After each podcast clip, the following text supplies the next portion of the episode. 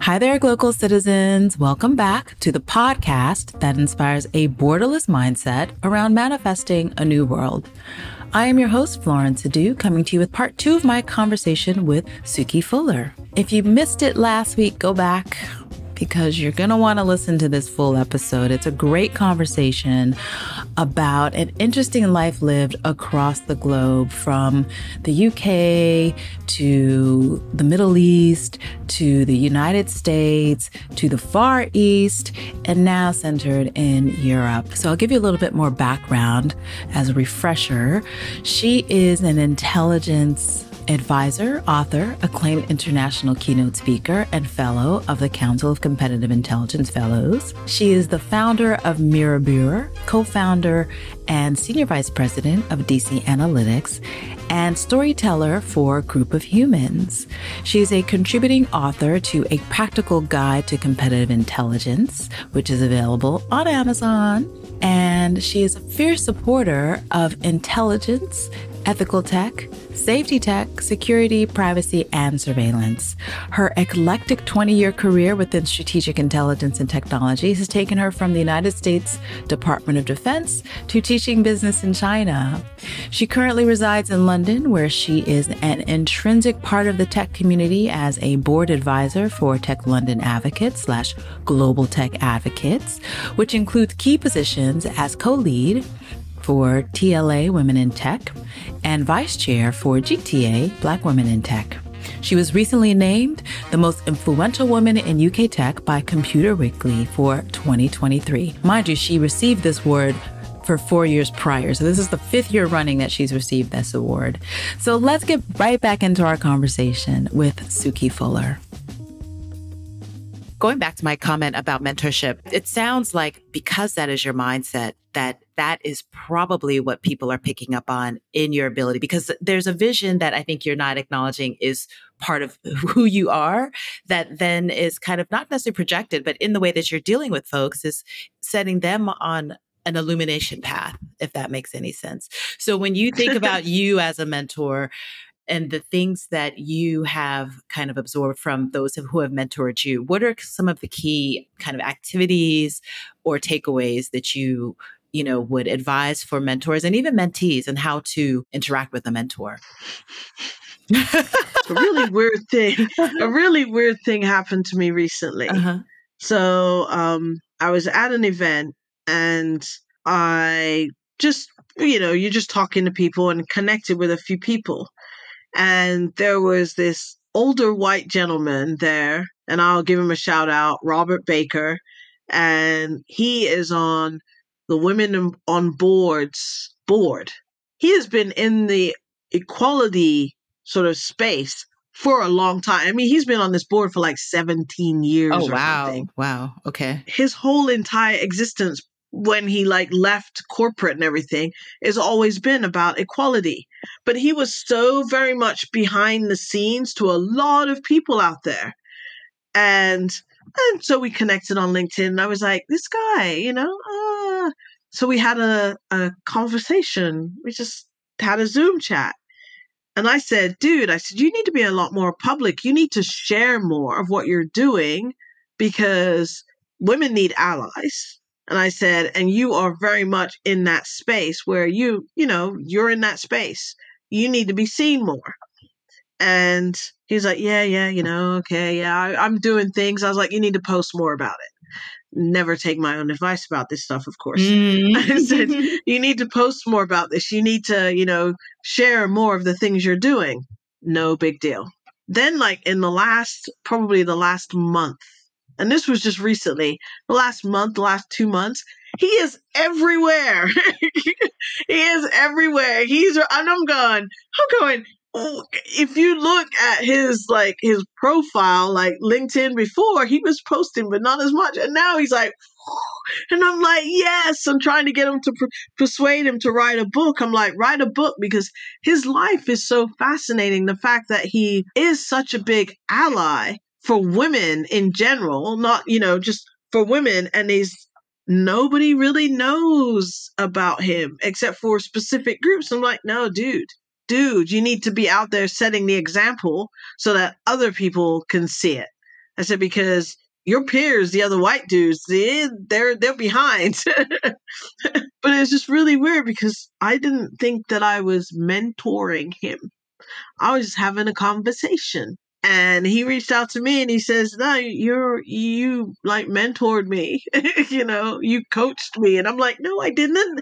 I just gave you a little bit of advice. So it's those gifts that we don't know that we have sometimes so it's just a conversation. I always tell people it's just it's just a conversation. I don't think yeah, you know, you get best mentor, you know, when you're an accelerator program and you know you're advising. I'm going, what do you mean best mentor? You know, I just talked to people, you know, told them some really hard truths, gave them some hugs, you know, sent them on their way, said, you know, maybe you ought to pivot your company because that's rubbish. Yeah. Um, I had to do that a few times, you know? It's like, what is the worth of your company? What exactly are you hoping to achieve?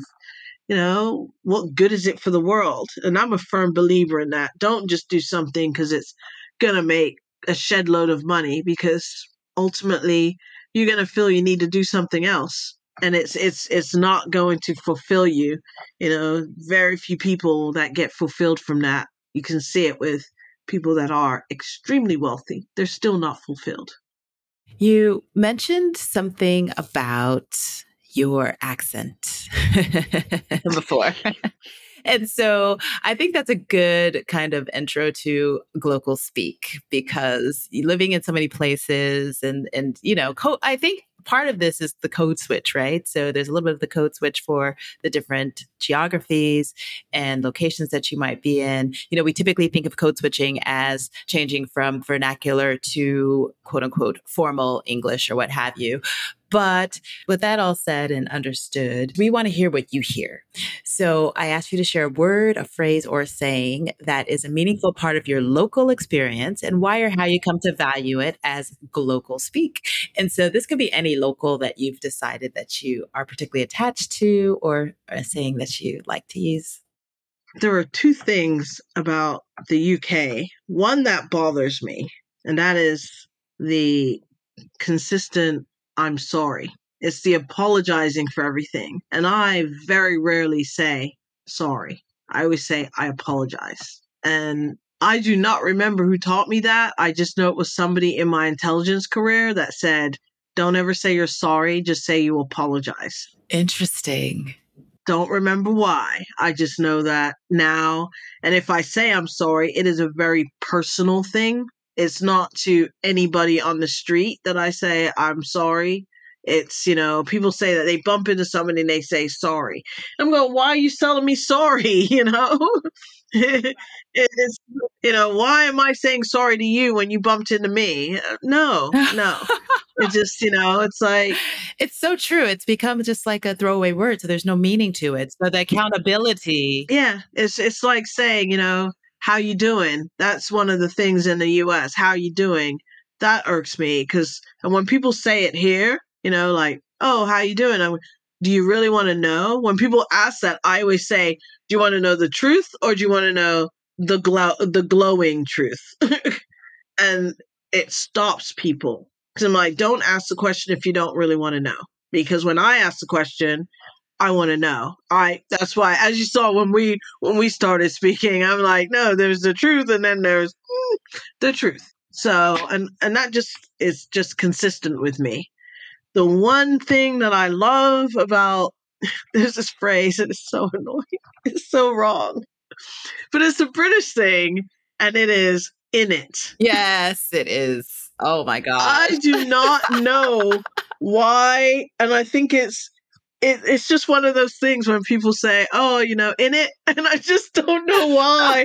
I just it's such a British sort of a British. It's very it's everywhere. It doesn't matter if you're up north. It doesn't matter. People, everybody uses it, and I'm just I don't know why I love it so much. I just love. Yeah, it's it's kind of like I don't know if you've ever spent time in um in Ghana, but it's like our chale so like, oh, chale, or in it, yeah, it's uh, it's one of those catch everything words, right? Just yeah, yeah. And I just it's just one of those things. And I, I, I've been, I've spoken to and been with some of the the poshest, quote unquote, people in the land, and they use it. Sure, sure, exactly. you know, and it's like, wait a minute, you're like some Eton educated Oxbridge person, and you know, and they will say "Blah, blah, blah, blah," in it, and it's like, what? Where is this coming from? Oh, that's but I absolutely love it. Absolutely love it. And the the thing that I don't like about what we say in the US, one that has permeated the whole world and it's awful is you guys. And I make a huge effort, especially when I'm at a female focused, women only event and people get on the stage and go, Well, hey you guys and I'm like, no no no no no. Mm, mhm, mhm. I don't care if it's a general term. It's a general term that I don't think is very valuable. Sure. I mean, it's gendered. It's a gendered term. Exactly. It's not. It, it's horrible. It's it's everywhere in the world now, and it's now in the UK. And I make a point of just telling everybody, don't use it when you start out uh, an event. Don't say, "Hey, you guys," you know. And people do. They get on the stage and they do that, and I'm like, no, no, no, no. Hey, everybody. Hey, y'all. Uh, you know, y'all is my is my favorite. I always say, "Hey, y'all," and people. It's like I'm talking to everybody. Sure, sure, right. It's more inclusive. So th- I, I like where the conversation is going with that comment because you've done and you're very much focused on women's empowerment and particularly in the tech space. And so can you tell us a little bit more about where you what your now is in, in terms of working with women and, and empowering them in, in, in tech and, and in entrepreneurship? So I'm going to take my flowers right now. Yes.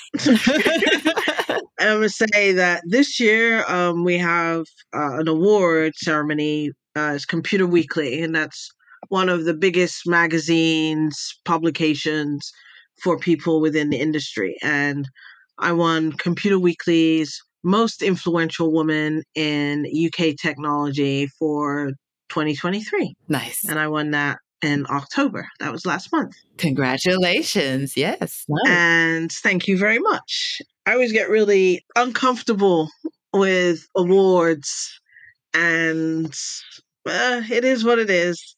But for me, being out front as an intelligence person is not what we do. We are supporters of people that are in the front. We are the key advisors to national security officers. We are, you know, we are the advisors to CEOs, to boards, to the chief stakeholders. We are sort of the consigliere, you know. We are that side guy to, you know, the Michael Corleones. Mhm. we are we Mhm. are not the Mhm. people out there making the decisions. We advise you on where you should go. So for the longest time in the women in tech space, I've always been the advisor to people that are in the women in tech space, to people that are on boards where they're senior women in leadership positions. I've been uh, quote unquote mentors or advisors to them. So this was kind of like one of those things like, oh, so I have to be out front now. Okay. Right. Yeah. And so for me, this is just basically provided a platform for me to help some of the women that are not out front as much to highlight that there are women that work in technology that are not technologists, Mm, mhm. that there are women like me that work in intelligence, but we're working adjacent to technology. There are women that work in architecture. There are women that work in just different areas that are not seen as being technology. Sure. It's everywhere. It it imparts it's it's a piece of everything that we do that there are women that are not, you know, UX, UI, front end, back end developers that there are people that make the equipment hardware. They work in tech, you know. It, you cannot it's not going to function. Why are you going to code something if you have nothing to code it on? The people that make the hardware that make your computers that make your mobile phones the people that are doing that are working in tech. So for me this just provides that opportunity to say hey we have women that are working in mechanical engineering. That's tech you know, we have women that are working in electrical engineering. That's tech. It's not just about people that are coding. And that's sort of the the image that's been put out there about technology that it is all you know working at google working at apple and and coding and you know making websites i'm like no that's the far end that's the end result and i really want to be more and i am i've always been more about people in the supply chain because the supply chain is actually where the real money is worth, where the real money is made.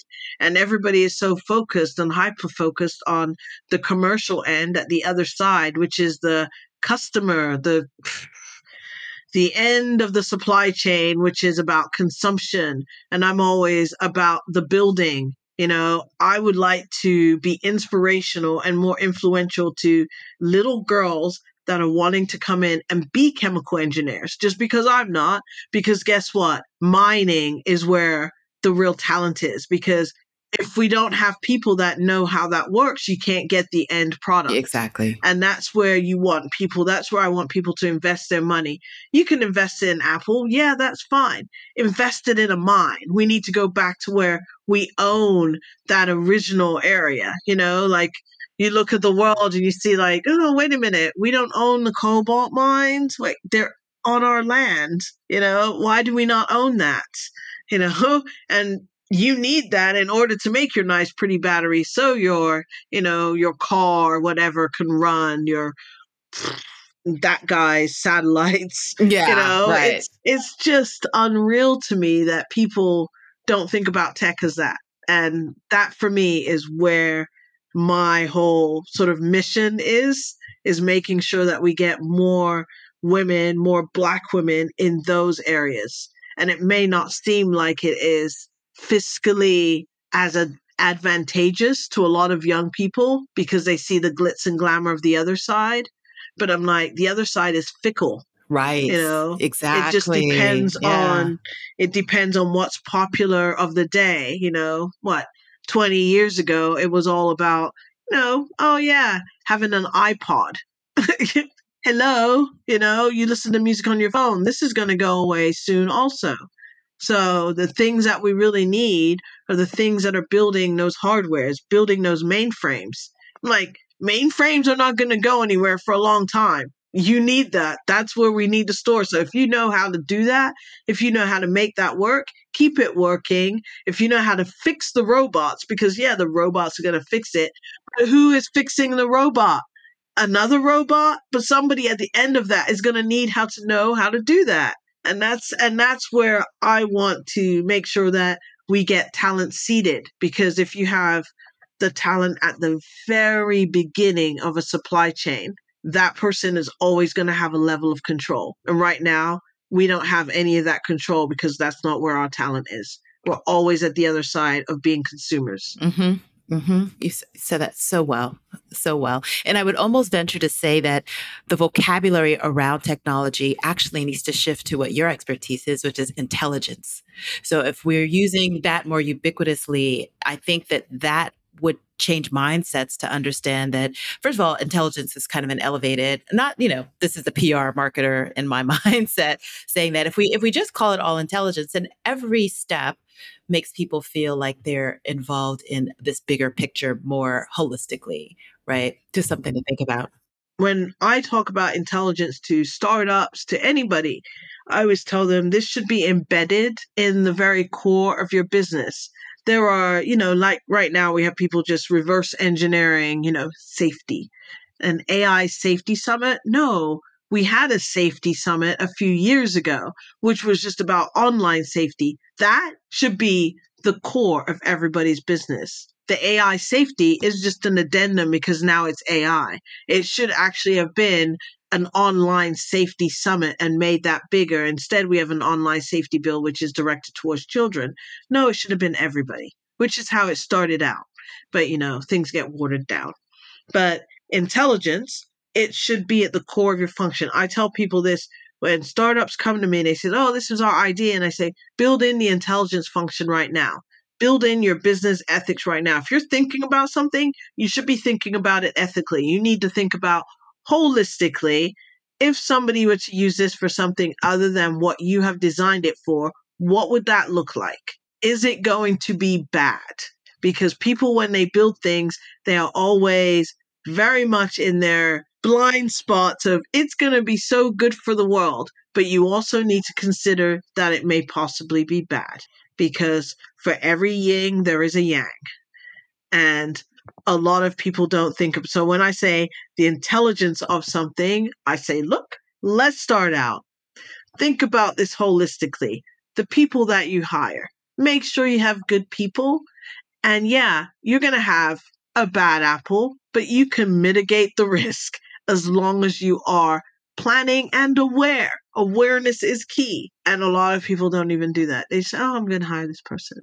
When you're looking at where you get your money from, who are you getting your money from? This is this is my pet project right now is the due diligence when it comes down to starting a company or because people just take their money which is why you have implosions going around you know softbank overvaluations of companies because people just go i'm just going to take the money from here. And i know that i could have made a significant amount of money if i was willing to go to some of the places where people are offering me a great deal of money to share my idea of what ethical looks like so that they can undermine that so that they can you know do something a little shady. And i tell people if you i know at the end of my days on my deathbed doesn't matter how much money i have don't have i want to look back on my life and go i came here and i did good. I didn't leave and know that I damage things in such a way that people will be cursing my name from, you know, until the end of their days. You know, I want to know that I affected the world in a positive way. And a lot of people don't consider that. They just want, oh, to just have the best life possible. And for them, the best life is not about doing good, it's just about doing good for them. It's a good good way to move into my mindset hack question. I like to ask, what is your favorite or an innovative mindset hack? And so that's something that you practice, something that you know of, or something that you can imagine for the world as a mindset hack. I don't have a mindset hack. I was thinking about this. I don't have one. You know what it is? For me, it's being close to grass. Mm, yes it's not even so much grass, it's just more nature. I think I am not as pleasant a person when I'm around concrete jungles too much. I can exist in there, but there's sort of a, a sharpness that exists when you're in a city. For me, there is. It's like I'm I would be a lot it's like when you're walking through a train station. I like to just walk slow. I don't like to be rushed. I leave to get to places early. So I make sure I have enough time because I like to walk and I like to look around. I like to be aware of my surroundings. And when you're in sort of a city, you're not uh, afforded that luxury. It's like you almost have to acquire a different persona of being hurried. And if you're not hurrying, then you must be a tourist. You're a tourist or something's wrong with you. and for me, living someplace where I'm not hurried is my mindset hack. I used to, I still do like to trail run, but nah, the knees. No, I know the knees, the knees, and the um and the extra weight that I still like. You know, COVID. You know, they oh, they have the oh, freshman right. fifteen, and then I had like the COVID fifty. Um, because look, I was eating good. I was like, I'm making this. You know, I would see something like, well, I got to make that. Right. oh, wait, well, I have to eat it too. so, you know, and, and, um, yeah, and, you know, subsequent things. So, eh, but I, I do like to be outside in nature. I don't care. A beach, the woods. I just, if I can see it from my window and it's right there, I'm good. Even if I can't go down and like, you know, touch it, just being right there. If I'm looking out my window and there's a big, huge concrete window, big concrete building, different mindset. So for me, it is being able to have space. And space, I know, is very much a luxury afforded to me. It's not for everybody. Not everybody can live outside of the city. So for me, mindset hack space, books, music, and also silence. Yes, indeed. yeah, those are great ones. Silence. And I love being able to sleep at night and there's no lights. Like I don't have to draw my curtains, pull the blinds down. It's it's pitch black and it's just silent. Yeah, that's a that's a great feeling. So it's interesting that you mentioned that because so I was just on a plane and in most of my entertainment like movies comes from watching on planes because I don't I don't have time otherwise. So this was a film called The Pod Generation. And so exactly what you're saying was part of the storyline of this comfort and discomfort with nature and this was a society that had figured out that oh we don't need nature anymore we're just gonna, you know, everything, you have a nature pod, you know, you have everything that's con- compartmentalized for you. So you don't have to do all those things. So I, lo- I, I mean, obviously the film ultimately debunked that theory, but it's, it just kind of speaks exactly to what you're saying about hacking your mindset because we'll either hack it in a way that makes us less human or we'll remember that we are those humans that need that interaction. It's needed. It is.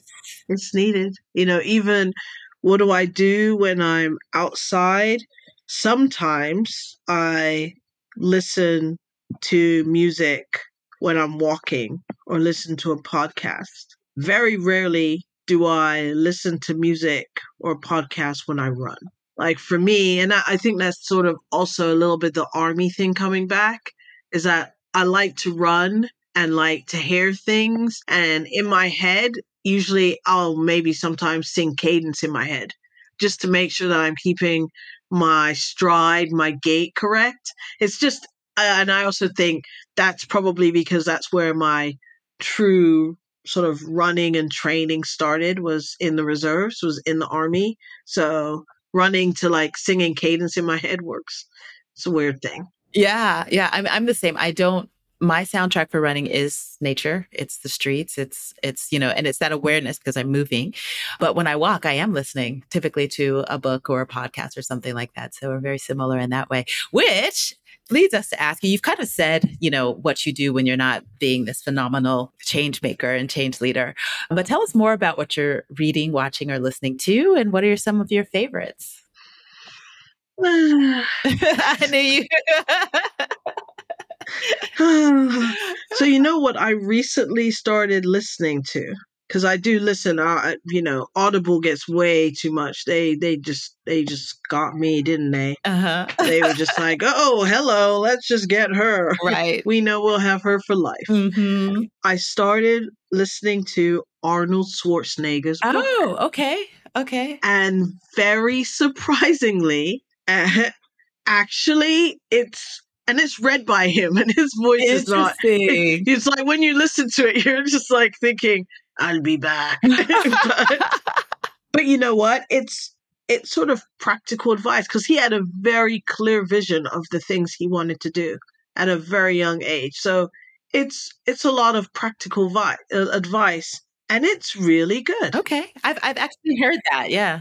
I was really like I was I was genuinely shocked, genuinely shocked because I don't usually go with the recommendations of Audible. Sure, right. You know? yeah. I'm just like, yeah, I don't think so. Right, the algorithm, yeah, and, whatever. And I was like, uh, I was like, you know what? I'll spend the credit on that. I won't buy it. right. what else? Um, so as you can see from behind me, this is the voices in the shadow. And this is our Global Tech Advocates Black Women in Tech book. Oh, nice. And this is our third volume.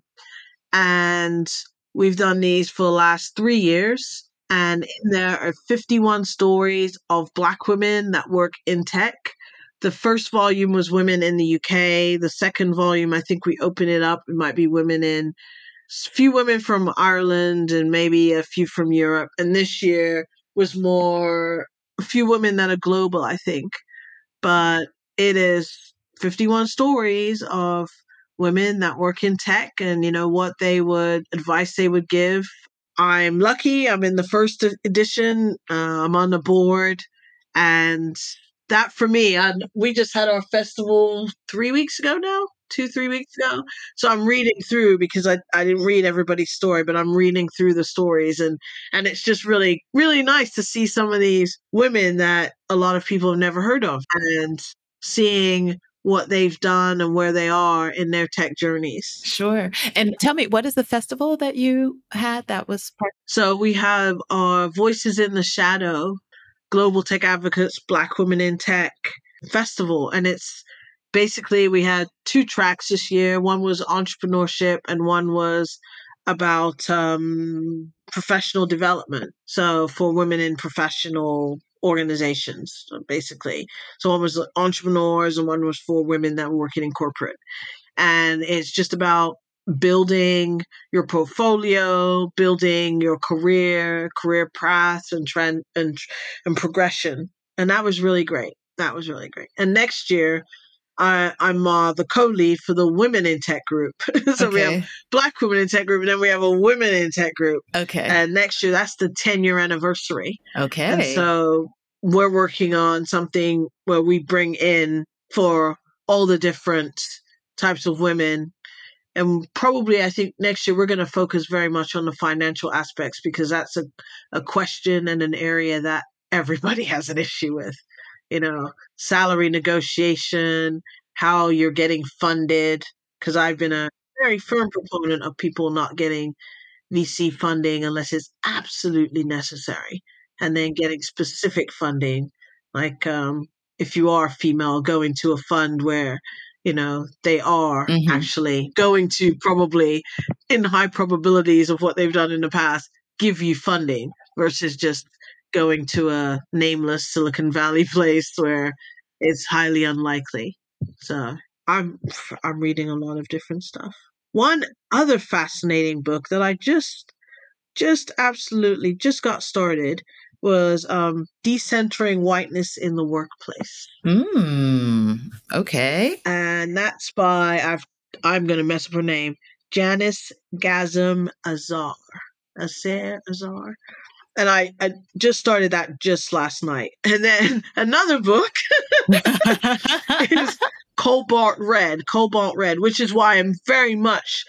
I, the minute I heard about it, I was like, "Oh my gosh, this is my this is my thing. This is my thing," you know. And uh, Cobalt Red by Siddharth uh, Kara, and then another book which I just I I reread this book cons- consistently since I got it a few months ago and it's the micro stress effect and that's by Rob Cross and Karen Dillon. And I connected with Karen Dillon. The book's published by HBR and I sat on a few roundtables for them and very much friends with a lot of their team for the publishing arm. And I connected with her because she wrote they wrote an article it was in HBR and I was like, oh my gosh, holy grail, you know, because there are all those little things that add up for so many of us. And I reached out to her and I said, mm, I said, it's great article. I said, but you know, as a black woman, let me tell you. and and she's a white woman. She goes, I she was like, I know. She's like, I'm so sorry. We could not fit everything. She goes, because she she's a because for every intersection, there are more. She's like, every time you drill down there are more and more. And and she's like you know some of it is addressed in the book. She goes but we know. She said just like for you know funding for women you know it could be 78% you know goes to men. Well it's a worse number than that but you know 7% goes to women and black women get 0.01% of that. Right. And she's like so that's how it is with micro stresses. She said you have an added component for every intersection that you are. She's like, and there are, it was, it was just, oh, so I, I gifted the copy of the book to every single woman on our Women in Tech board and also for our one male that's on the board. And I said, everybody has to read this. I said, because if we're going to be representing all women and we are a mixed group, we need to be aware of not just the stresses of women, but also you need to consider this. We have the discussion all the time. You know, my co lead for the Women in Tech group is a white female, but she's also from South London. And that's a heavily, it's a heavily influenced community of black people. Right. So she has been in tune with this her whole life. So she has a different perspective than some of the other people that are on our board that even though England is pretty multicultural, they've grown up in places where it is heavily just white. So they they've not really encountered that. So it's like, eh, but that's a good book. That's I don't read a lot of fiction, which is most distressing because I like to read fiction, physically read fiction. Whereas with other books, I can listen to them. But listening to fiction doesn't work for me because that puts a voice to a character that I want to imagine what the voice sounds like versus listening to another book. I don't mind if the author reads it as long as their voice is not annoying.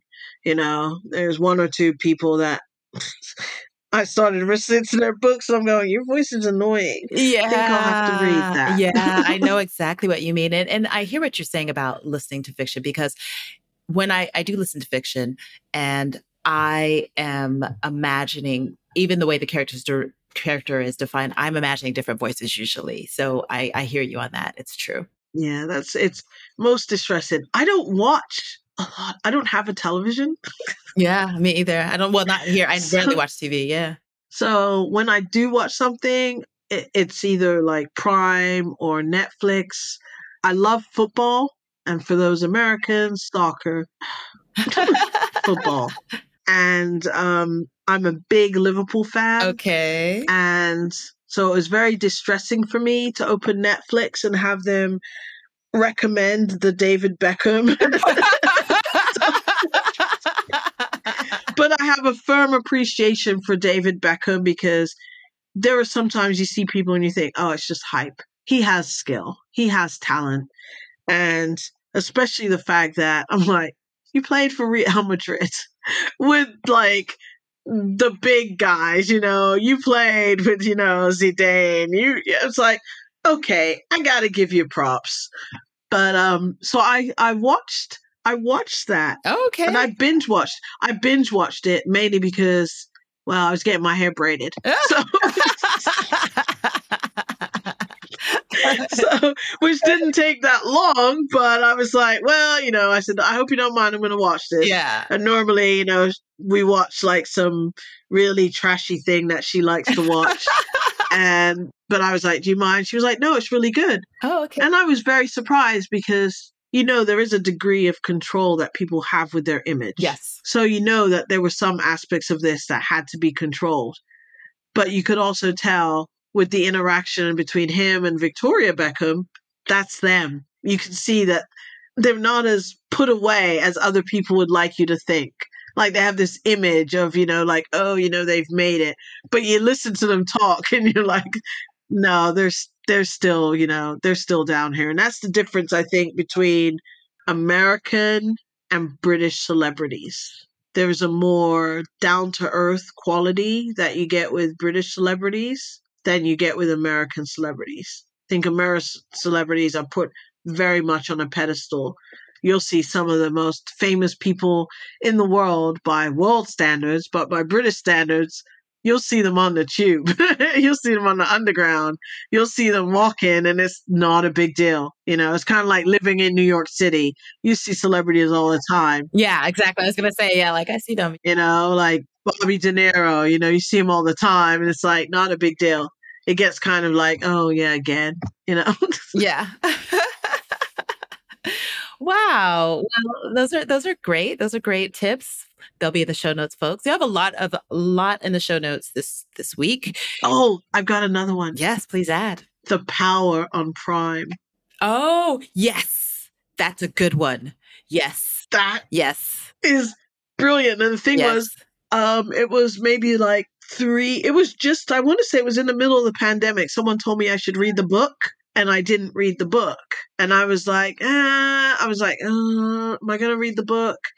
And then I did it, and then voila, it came on Amazon Prime, and I was like, holy cow, yeah! Now if women could just rule the world like that, it would all be good. Yeah, exactly. I'm, I'm I'm interested to know if they're going to come back with another season because Oh, it it was absolutely phenomenal. And every year when those island and the Iceland women go on strike and shut down the whole country, I think what would happen if it just got seeded throughout the world if every woman in the whole entire world did that? It would just be a bunch of bombs and people shooting at each other and then them having to stop because there would be no women supporting them because it usually comes down to in some places the women building the weapons making the bullets having to feed them having to service their wounds. And i'm like imagine if we could have that. Yes I do all the time. For and, and I, I, imagine that for all disenfranchised peoples because I look at I've been just having a lot of interesting conversations about labor, and if people just stopped, I mean, it's difficult. Like I, you know, feel like I have a privilege to be able to think like that, you know, because yeah. most people are living in survival mode. But if we could just break the mindset of go, go, go, and think about, okay, how do I make a stand for me? And it really comes down to organizing. Yeah, it's organizing and, of course, always the financial aspect. But I don't think the financial aspect, because I think if if it just stopped, you couldn't make any money. So you would have to listen. Exactly. That's it. You know, you look at like the actors strike, they just stopped. Exactly. Those companies could not make any money. They were just like, oh. And even when you think about the pandemic, everything sort of stopped and it really did even out a lot of things and i just knew it was going to be so skewed afterwards because those people that made money wanted to make up their money and that's what was so horrible because you could just see yeah and that's where we are now actually that's where we are. And that's yeah is that people have just gone well you know i need to make back my losses. No it's like you can't make up time. That is it there's only one thing in the world you can never do when people say, I'm going to catch up on sleep. You can't catch up on sleep. There's no such thing because you can't replace the time. It's just you, you need to make yourself less tired by getting sleep. exactly. Right. Exactly. exactly. But you know, yeah. I'm sorry. I just I just get all yeah. I'm a little no. I get so it. So many like, things so many things. Exactly. I was thinking, I was like, we could be talking and talking because just the tangents. So um, I look forward to other conversations with you. I, I really have enjoyed this time. I very much have. And so I'm mindful of your time. And so uh, as we draw our conversation to a close, do you have any final thoughts that you'd like to share with our audience? Sleep. As I said, you, you can't ever you know, even though Maxine said, you know, reclaiming my time, you can't really reclaim it. you can take it from somebody, but but you know, you can never get time back. And if there's one thing I always think about is how much time people waste pursuing without actually thinking what they're pursuing. And I always think, how do you want to spend your time? How do you want to look back on your life and know because I know there are things that I think, oh my gosh, I wasted time on that. I don't think I wasted time getting to where I am professionally, even though it was not, you know, the straight line that everybody thinks that it was. It wasn't. Think everything that happens in your life happens and you learn from it. Always extract something to learn from what has happened in your past. You can't just go away thinking that that was bad and that's the end of it. Because from one thing that's bad, there's always something that's good. And no matter how bad your life is, there is always somebody that has a worse position than you. So even on your lowest, darkest day, I think and I go, I'm in a privilege. I've got a roof over my head. You know, I'm living a life that other people don't have never even contemplated. They can't even imagine it. They don't even have the technology, the skills, the infrastructure to think beyond that. They don't have running water, they don't have a toilet. You know, there are people that are way worse, you know, lower than I can even think or imagine. I've got it good. I'm not living in some gilded castle, but guess what? I want to be in a gilded castle because, you know, gold flakes. um, you know, it's like, eh, you know, if I'm gonna live someplace, I'll make sure it's stable. But um, and right now, we know, unfortunately, we're sucking this planet, and it's not that stable. But um, you know, just just live good, be good. You know, pay it forward. don't ever draw up that ladder once you've gotten someplace. You know, make sure you're helping the next generation because the only way that we flourish is if we help the next generation. Don't cut them down. Everybody's always talking about how they're useless. They're not. They just have a different way of thinking about things, just like we had a different way of thinking about Exactly. things to our families and the generations before us.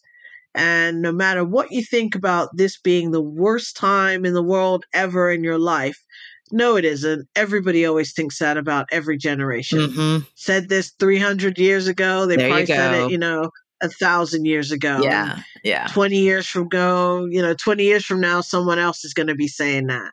So it's about you and your perspective. Make your mind open. Yeah. Good. I like it. I like it. Thank you so much, so much for that. Thank you so much for joining us. We really had a wonderful time. And again, we can find her at sukifuller.com. And no, we can't. Yes, you can. You can find me there.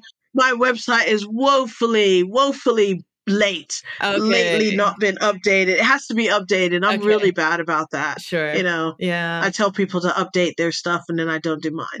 um, but we can find you on your socials, which will be on the uh on the show notes. Yeah. yes. Thank you. Thank you very much. Thank you for having me. It was wonderful to talk to you. Yes. Have a beautiful rest of your Monday. The sun has come out. Oh, exactly. exactly. I sent it specifically for you.